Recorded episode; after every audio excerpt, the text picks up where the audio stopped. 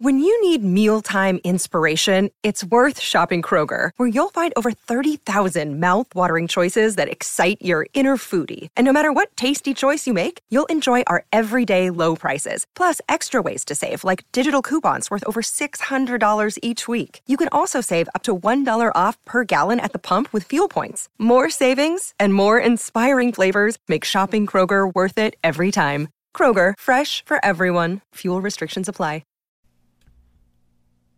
The Book of the Dead, Kitab al-Azif, the Necronomicon. One of H P Lovecraft's most famous creations, and inarguably the most famous tome within the Cthulhu mythos, the Necronomicon is a legendary book with a fascinating history in both the mythos and in reality. The first mention of the Necronomicon was in Lovecraft's short story The Hound in nineteen twenty-four. Referring to an amulet, the narrator mentions how it is a thing hinted at in the forbidden Necronomicon, which would be alien to all sane and balanced readers. The author of the Necronomicon, the mad Arab Abdul Alhazred, was mentioned a year earlier in the story The Nameless City. Abdul Alhazred was a fictional name with no real meaning, but some speculate that the name was a mistranslation of sorts. One possible correct translation is Abd al-Azred, or Worshipper of the Great Devourer.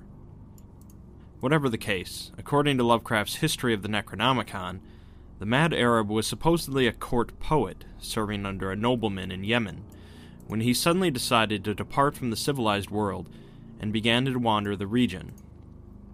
He visited the ruins of Babylon and Memphis, and wandered the Arabian desert for ten years alone.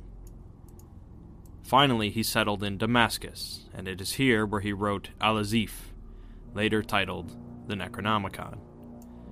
Al-Azif supposedly translates to that nocturnal sound made by insects, supposed to be the howling of demons.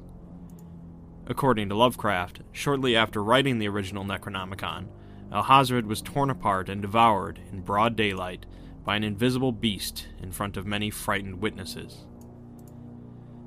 Alhazred supposedly heard voices in his head, and was a worshipper of Yog-Sothoth and Cthulhu, so it's quite possible that Yog-Sothoth directly gave him the knowledge in order to pen the dreaded book. The Necronomicon does contain a ritual that can be used to summon Yog-Sothoth, so this theory is not completely unfounded.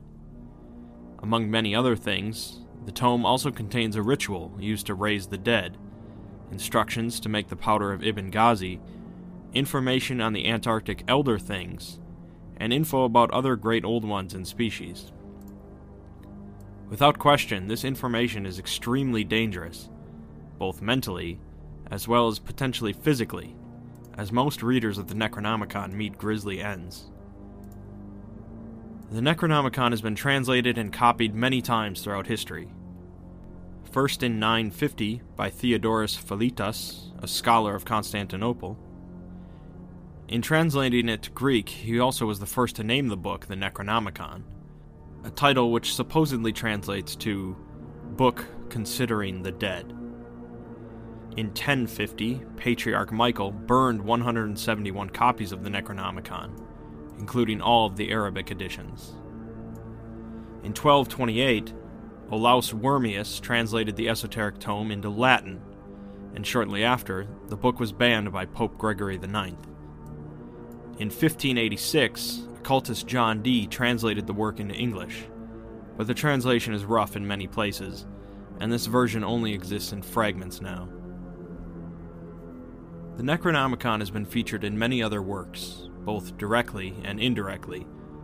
The Evil Dead series is one heavily based on the Cthulhu mythos, and the Necronomicon is a prominent part of it. That version is called the Necronomicon Ex Mortis, and is responsible for creating the Deadites. Video games, movies, T V series, and many other books feature the Necronomicon, or a book heavily based on it. Multiple publishers have put out books claiming them to be the real Necronomicon, most notably one in nineteen seventy-seven known as the Simon Necronomicon. H P Lovecraft himself was asked numerous times if the Necronomicon was a real book, and where could people find it. He insisted over and over that the book was an invention of his, purely fictional, and that real-world books on the occult don't amount to much. Then again, isn't that exactly what he would say?